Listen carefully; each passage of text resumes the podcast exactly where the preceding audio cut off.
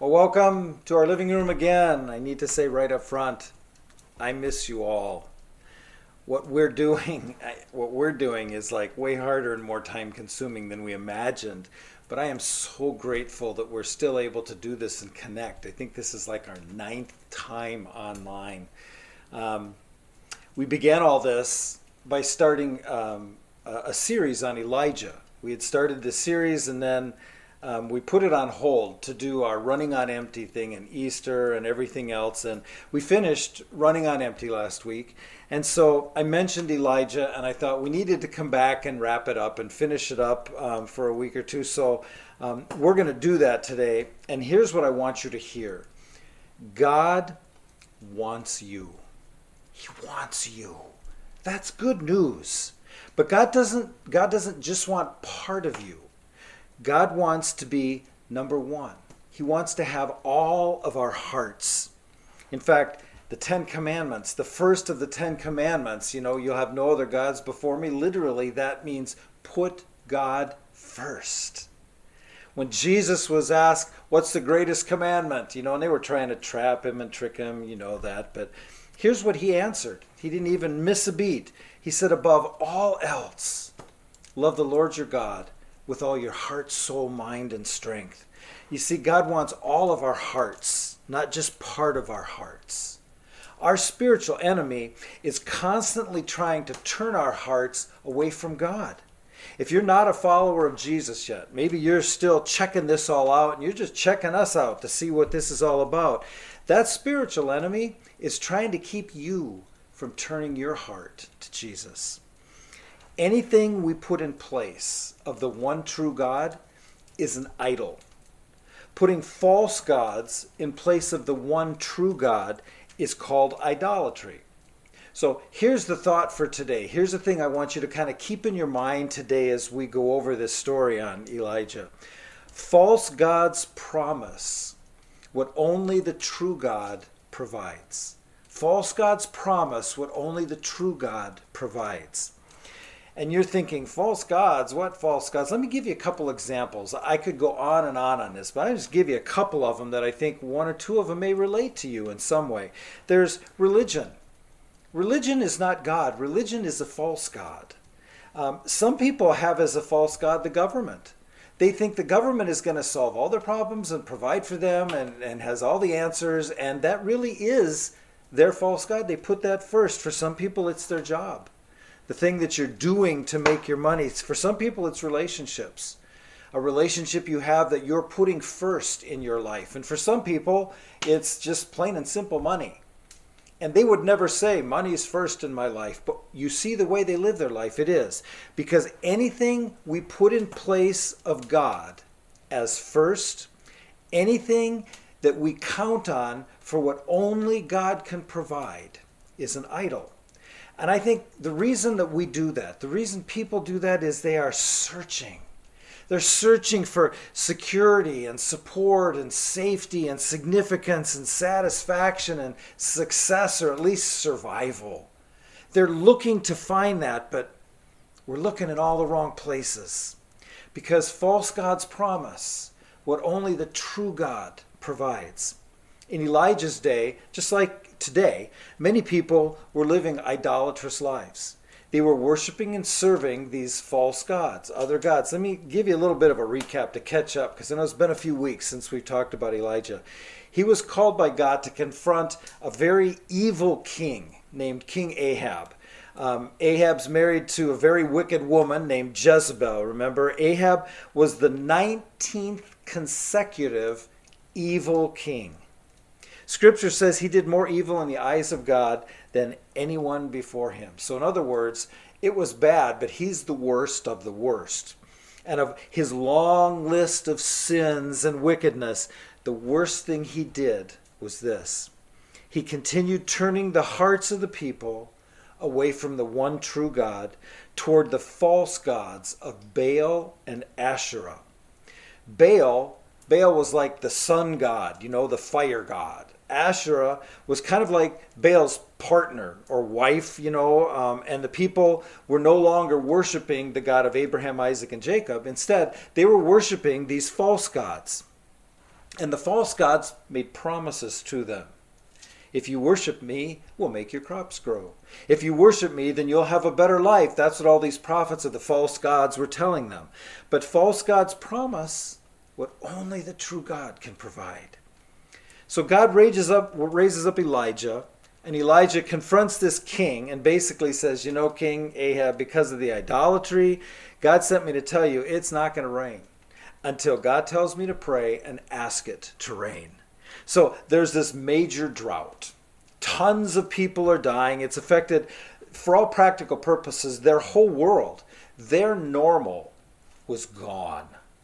Maybe that sounds a little familiar to some of you right now, normal being gone. For them, it was the worst thing you could imagine. This, this drought. And then God sends Elijah into period into a period of hiding and into a period of preparation. And why did he do that? Because King Ahab wanted him dead basically said, uh, if you see him, it's shoot on sight. Take him out. And so God takes Elijah to a place called the Kerith Ravine. And if you were here way back on April 5th when we did this the first time, Kerith means a place of cutting or cutting down. It's a place of humbling where God humbled him and developed him into an even stronger man of God.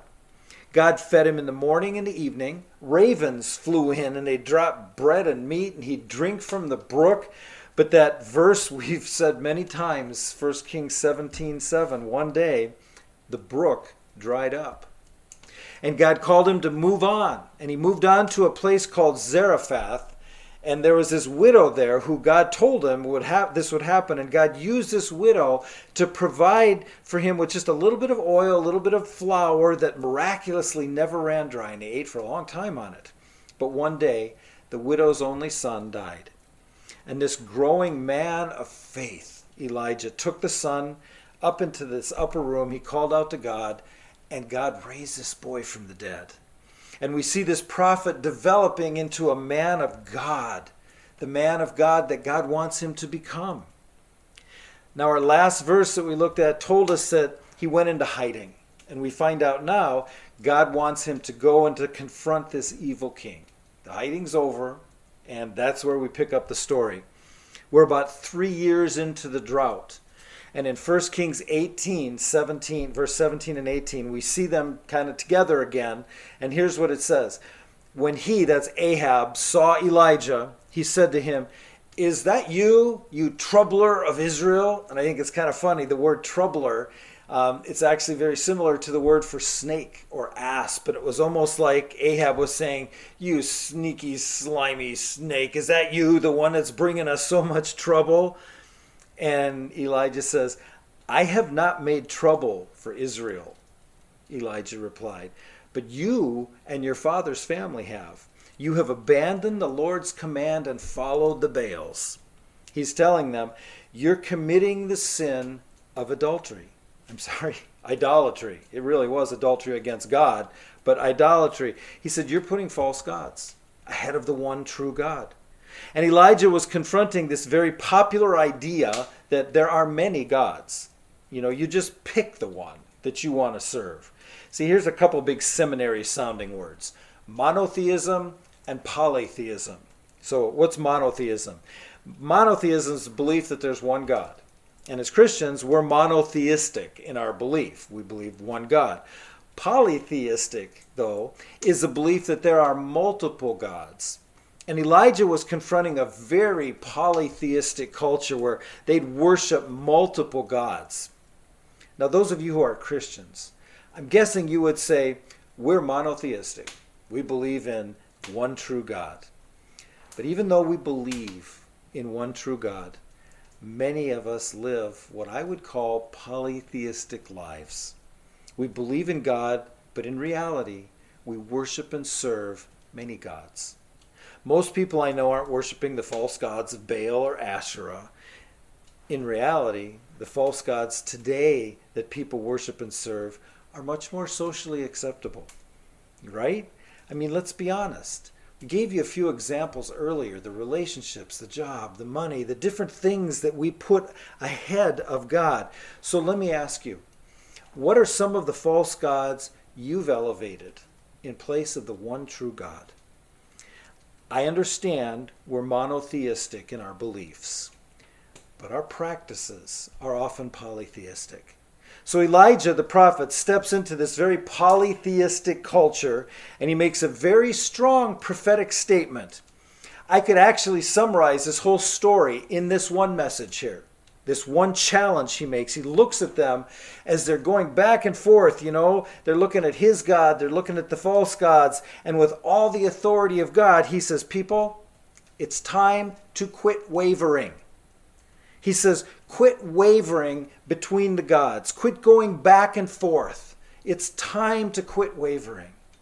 So, what he does is he basically says, We're going to have a good old fashioned showdown. And watch what he says. He says this to the king in verses 19 through 21.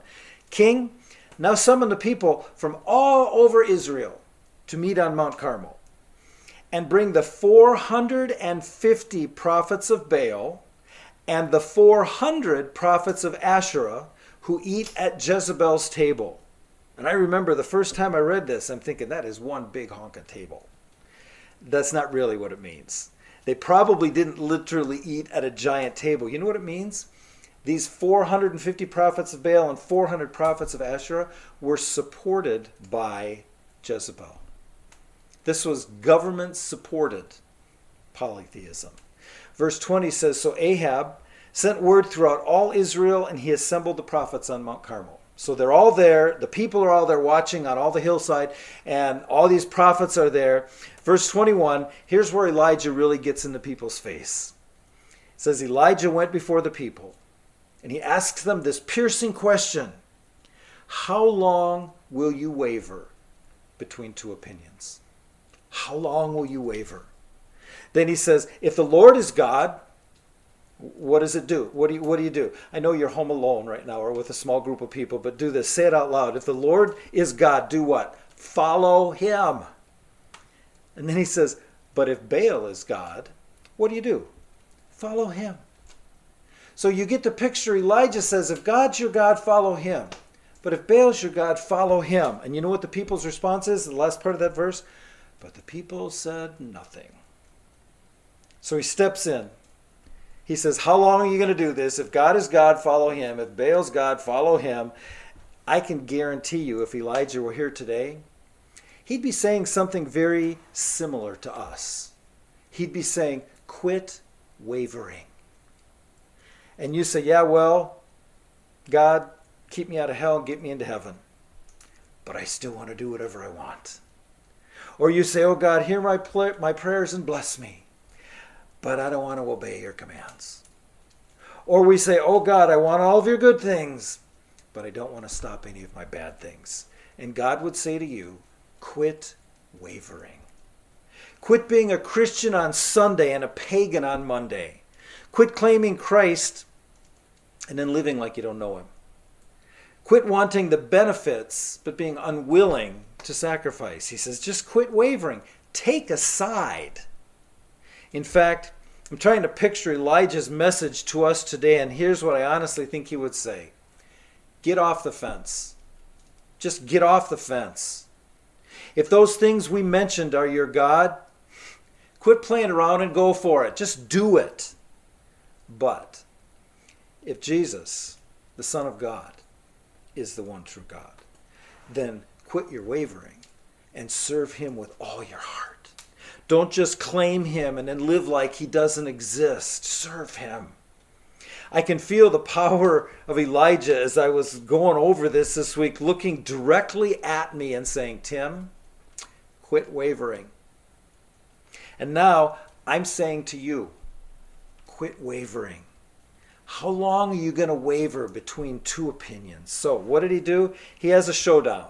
And he goes and he says, get two bulls for me you know one get two bulls one, one for you and one for me and we're going to build a couple altars and like they did sacrifices back then we're going to sacrifice these two and we're not going to light the fires we're going to call on your god and we're going to call on our god and we're going to see who really is god so here's we pick up the story and see what happens in verse 24 it says this he says then you call on the name of your god and i will call on the name of the lord and the one who answers by what the one who answers by fire, the scripture says, he is God. And the people all said, Hey, that's good. What you say is good. That's what they said. You know what they're thinking? You're an idiot. They're thinking, Do you know who you're dealing with here? We're saying, We're going to call on Baal.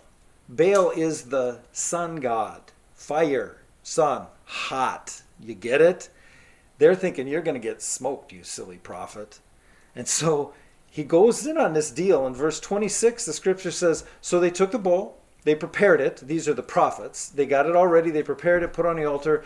Then they called on the name of Baal from morning until noon. So early in the morning, they got all this done, and until noon, they called on the name of Baal. And they're dancing around, going, Oh, Baal, answer us. And they shouted and shouted, but the Bible says there was what? The Bible says there was no response. No one answered. And so they danced around the altar that they had made. I did a little research on this dance, and I would do it for you, but then you'd never come back. Okay? this was this was just a worship dance, but it was a full body, you know, jumping up and down, twisting around, um, it, shouts of joy and shrieks to this false god, and nothing happened. They're crying out, Baal, send fire, and nothing happens. So I love this. Elijah starts messing with them. This is funny. This is like the man of God, Elijah. And he's going to start messing with them. And in verse 27, look what he does. At noon, Elijah began to taunt them. Why don't you shout louder? I don't think he can hear you. Surely he's a God. Perhaps he's deep in thought or he's busy, or he's traveling. Maybe he's sleeping and somebody needs to go wake him up. What's he doing? He's messing with them here. He's saying, I know he's a God, but maybe he's on vacation. Maybe he's taking a little nap. Now, there's something that really is funny about this. When he says, maybe he's busy, what he's really saying is, and I'm not making this up, you can go look it up, okay? In Hebrew, it says, I'm not making this up. When he says maybe he's busy, what he's saying is maybe he's going to the bathroom. I read that and it makes me laugh. He's saying the most literal translation is maybe he's busy, maybe he's relieving himself. Actually, some of the newer translations actually just come out and say that. So I'm picturing this. You've got Elijah, the man of God, and he's saying, Yeah, you need to shout louder. And I can just hear him say, maybe he's on vacation, maybe he's deep in thought, maybe he's on the John, you know? And you know, he's just taunting them. Where's your God? Maybe you need to tell them to put down the phone, quit reading the newspaper, and to come out and talk to you. So, when you read on, we won't go over all these verses, but verses 28 through 35, here's what these people did. They started shouting louder. They danced around more. They, they started getting crazy. They started to cut themselves because that's one of the things they did there. And scripture said they shouted all day long. Sadly, though, many of us, we don't dance for the false gods all day long. But many of us do it all lifetime long, our whole lifetime. Dancing and praising and pursuing and serving and worshiping the false gods that promise, but never deliver all lifetime long. So finally, at the end of the day, they danced, they cut themselves, nothing happened, and Elijah does this. Verse 36. At the time of the sacrifice, which is interesting, that's when they normally did their sacrifices. At the time of the sacrifice, the prophet Elijah stepped forward, and what did he do? The Bible says he prayed. Okay? He didn't dance, didn't shout, didn't cut himself, didn't do everything he could to get God's attention. He prayed. Here's what he prayed O Lord, God of Abraham, Isaac, and Israel, let it be known today that you are God. You are God in Israel, and that I'm your servant, and I have done these things at your command. He's reminding God, I didn't come up with this. I'm doing this because you asked me to. He says, Answer me, O Lord, answer me, so that these people will know, O Lord, that you are God and that you are what? What does it say? Turning their hearts back again. Can you see the power And, and the beauty in these statements Answer me, O Lord, reveal yourself, show us who you are, let us see you, reveal yourself by fire. May we feel the heat of your love. Show us who you are and why, so that you can turn the hearts of the people back again. Because they used to know you, they used to walk with you, they used to serve you, they used to worship you. But these false gods have taken your place, O God. Turn their hearts back again. And as I read that, I feel I feel a lot of passion for so many of you because I know that there are those of you you walked with him and then you walked away. And you put some false god or some combination of false gods on the throne of your life. And today, God is trying to reveal himself to you. Why? So he can turn your heart back again. God didn't cause this pandemic, but he could be using it to bring you back to him.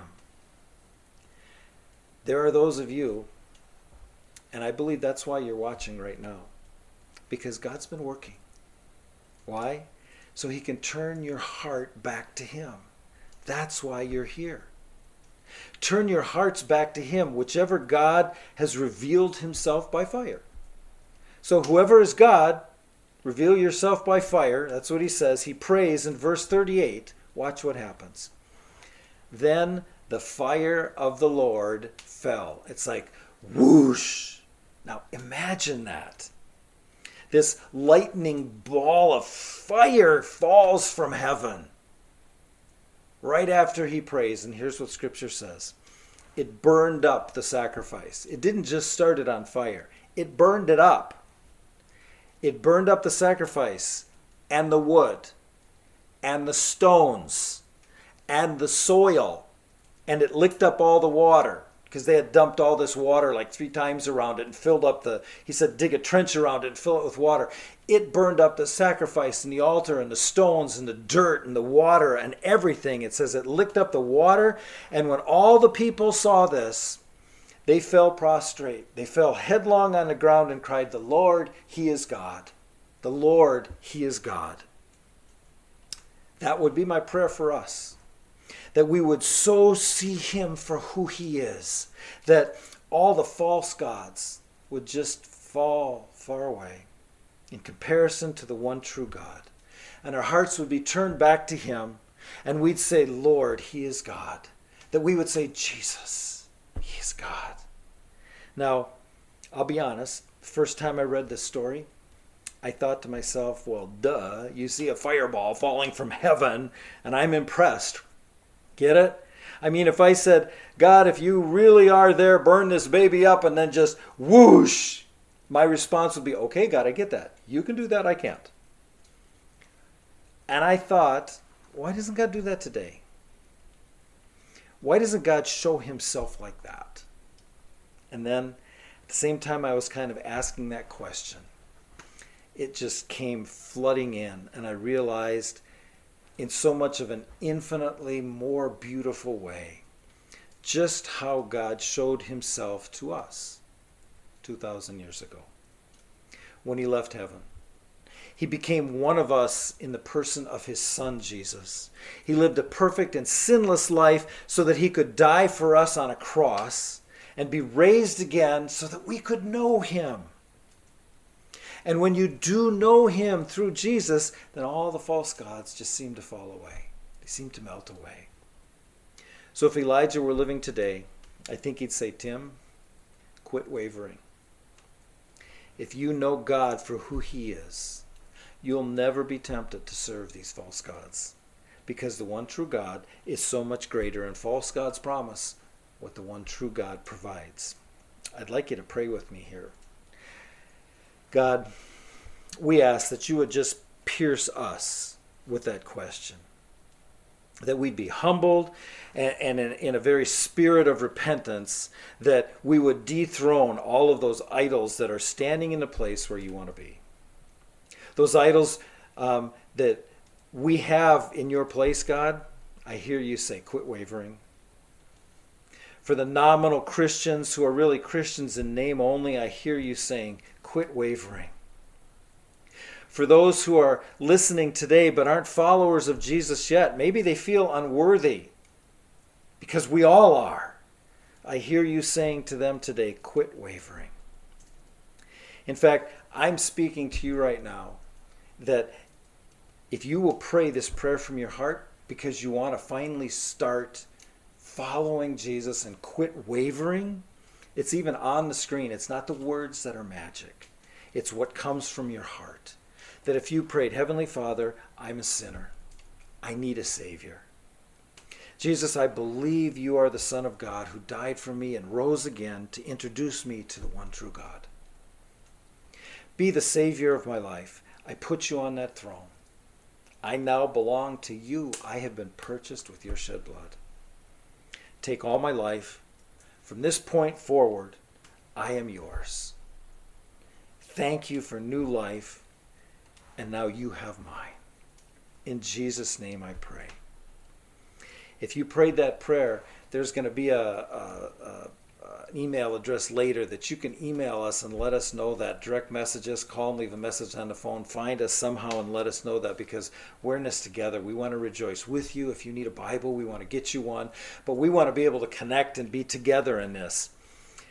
But before we wrap things up today, I feel like Steve Jobs. One more thing. I'll talk about one more thing. As our in person stuff has kind of paused, we have been busy praying and planning and pondering and preparing and trying not to panic, doing all that because we know that we are going to be together again in person one day. And as you may have heard, for us here in Minnesota, anyhow, some restrictions may be loosening slowly, but there's still a ways to go.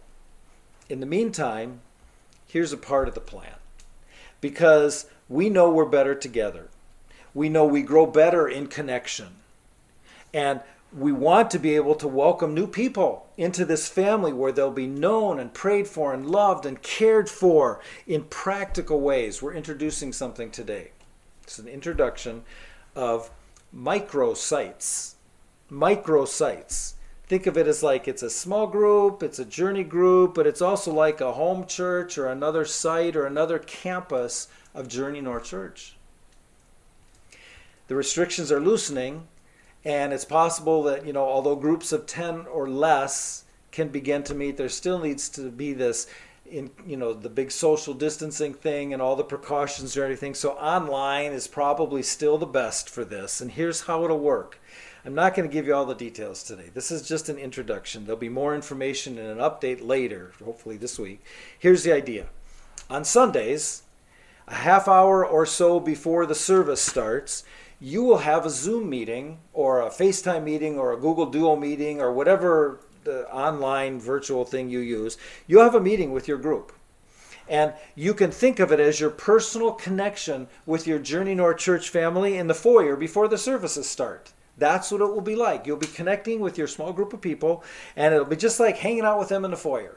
And then when it's time for the service to start, we'll end the call and then you'll join the online service at journeynorthchurch.com and our online service or on, on Facebook or YouTube as those things keep going. Um, you'll meet there um, first and then you'll come and watch the service. And so you're all watching it, but you're doing it separately but together. That's on Sunday. And then on a weekday evening, we're thinking Wednesday at the moment, but not 100% sure on that we're going to give an online update. We'll announce it ahead of time, and there'll be an online update. And then after that briefing, each of the, the microsites will gather again virtually. And these midweek gatherings can take on a variety of forms. You can be processing the sermon from Sunday morning that you watched. You can be processing the updates and the information from the briefing that you just saw. You can be sharing updates and prayer requests and praying for each other. You can be having fun and just facilitating relationships, playing games, doing whatever you need to do. And besides these two main connection points, The microsites are going to be encouraged to have regular, ongoing communication as we share life together. So you won't feel like you're doing it alone. You'll be connecting with people who know you and love you, and you'll be praying for them, and it will be a great thing. You'll be able to invite people into that.